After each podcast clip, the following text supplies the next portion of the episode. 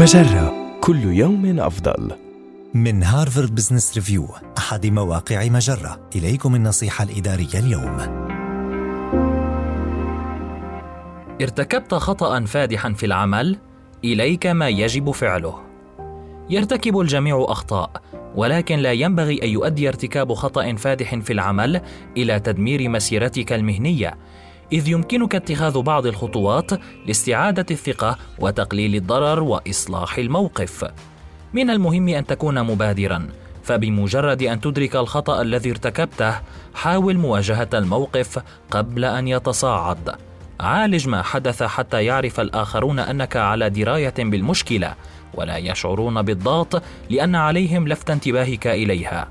تواصل مع أي شخص تضرر من أخطائك واستمع إليه أو التمس ملاحظاته وشارك الخطة التي ستتبعها لتصحيح الموقف. قدم اعتذارا. إذا اقتضى الأمر واحرص على أن يكون صادقا.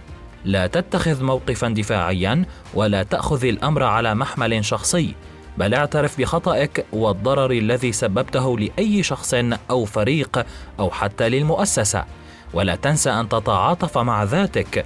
قد تكون الإخفاقات التي تحدث في العمل محرجة لكن انتقادك المفرط لذاتك لن يكون مفيدا وتوبيخ نفسك على شيء حدث في الماضي لن يمحو الخطأ فاعترف به وتجاوز الأمر. هذه النصيحة من مقال كيف تتصرف عندما ترتكب خطأ فادحا في العمل؟ النصيحة الإدارية تأتيكم من هارفارد بزنس ريفيو أحد مواقع مجرة.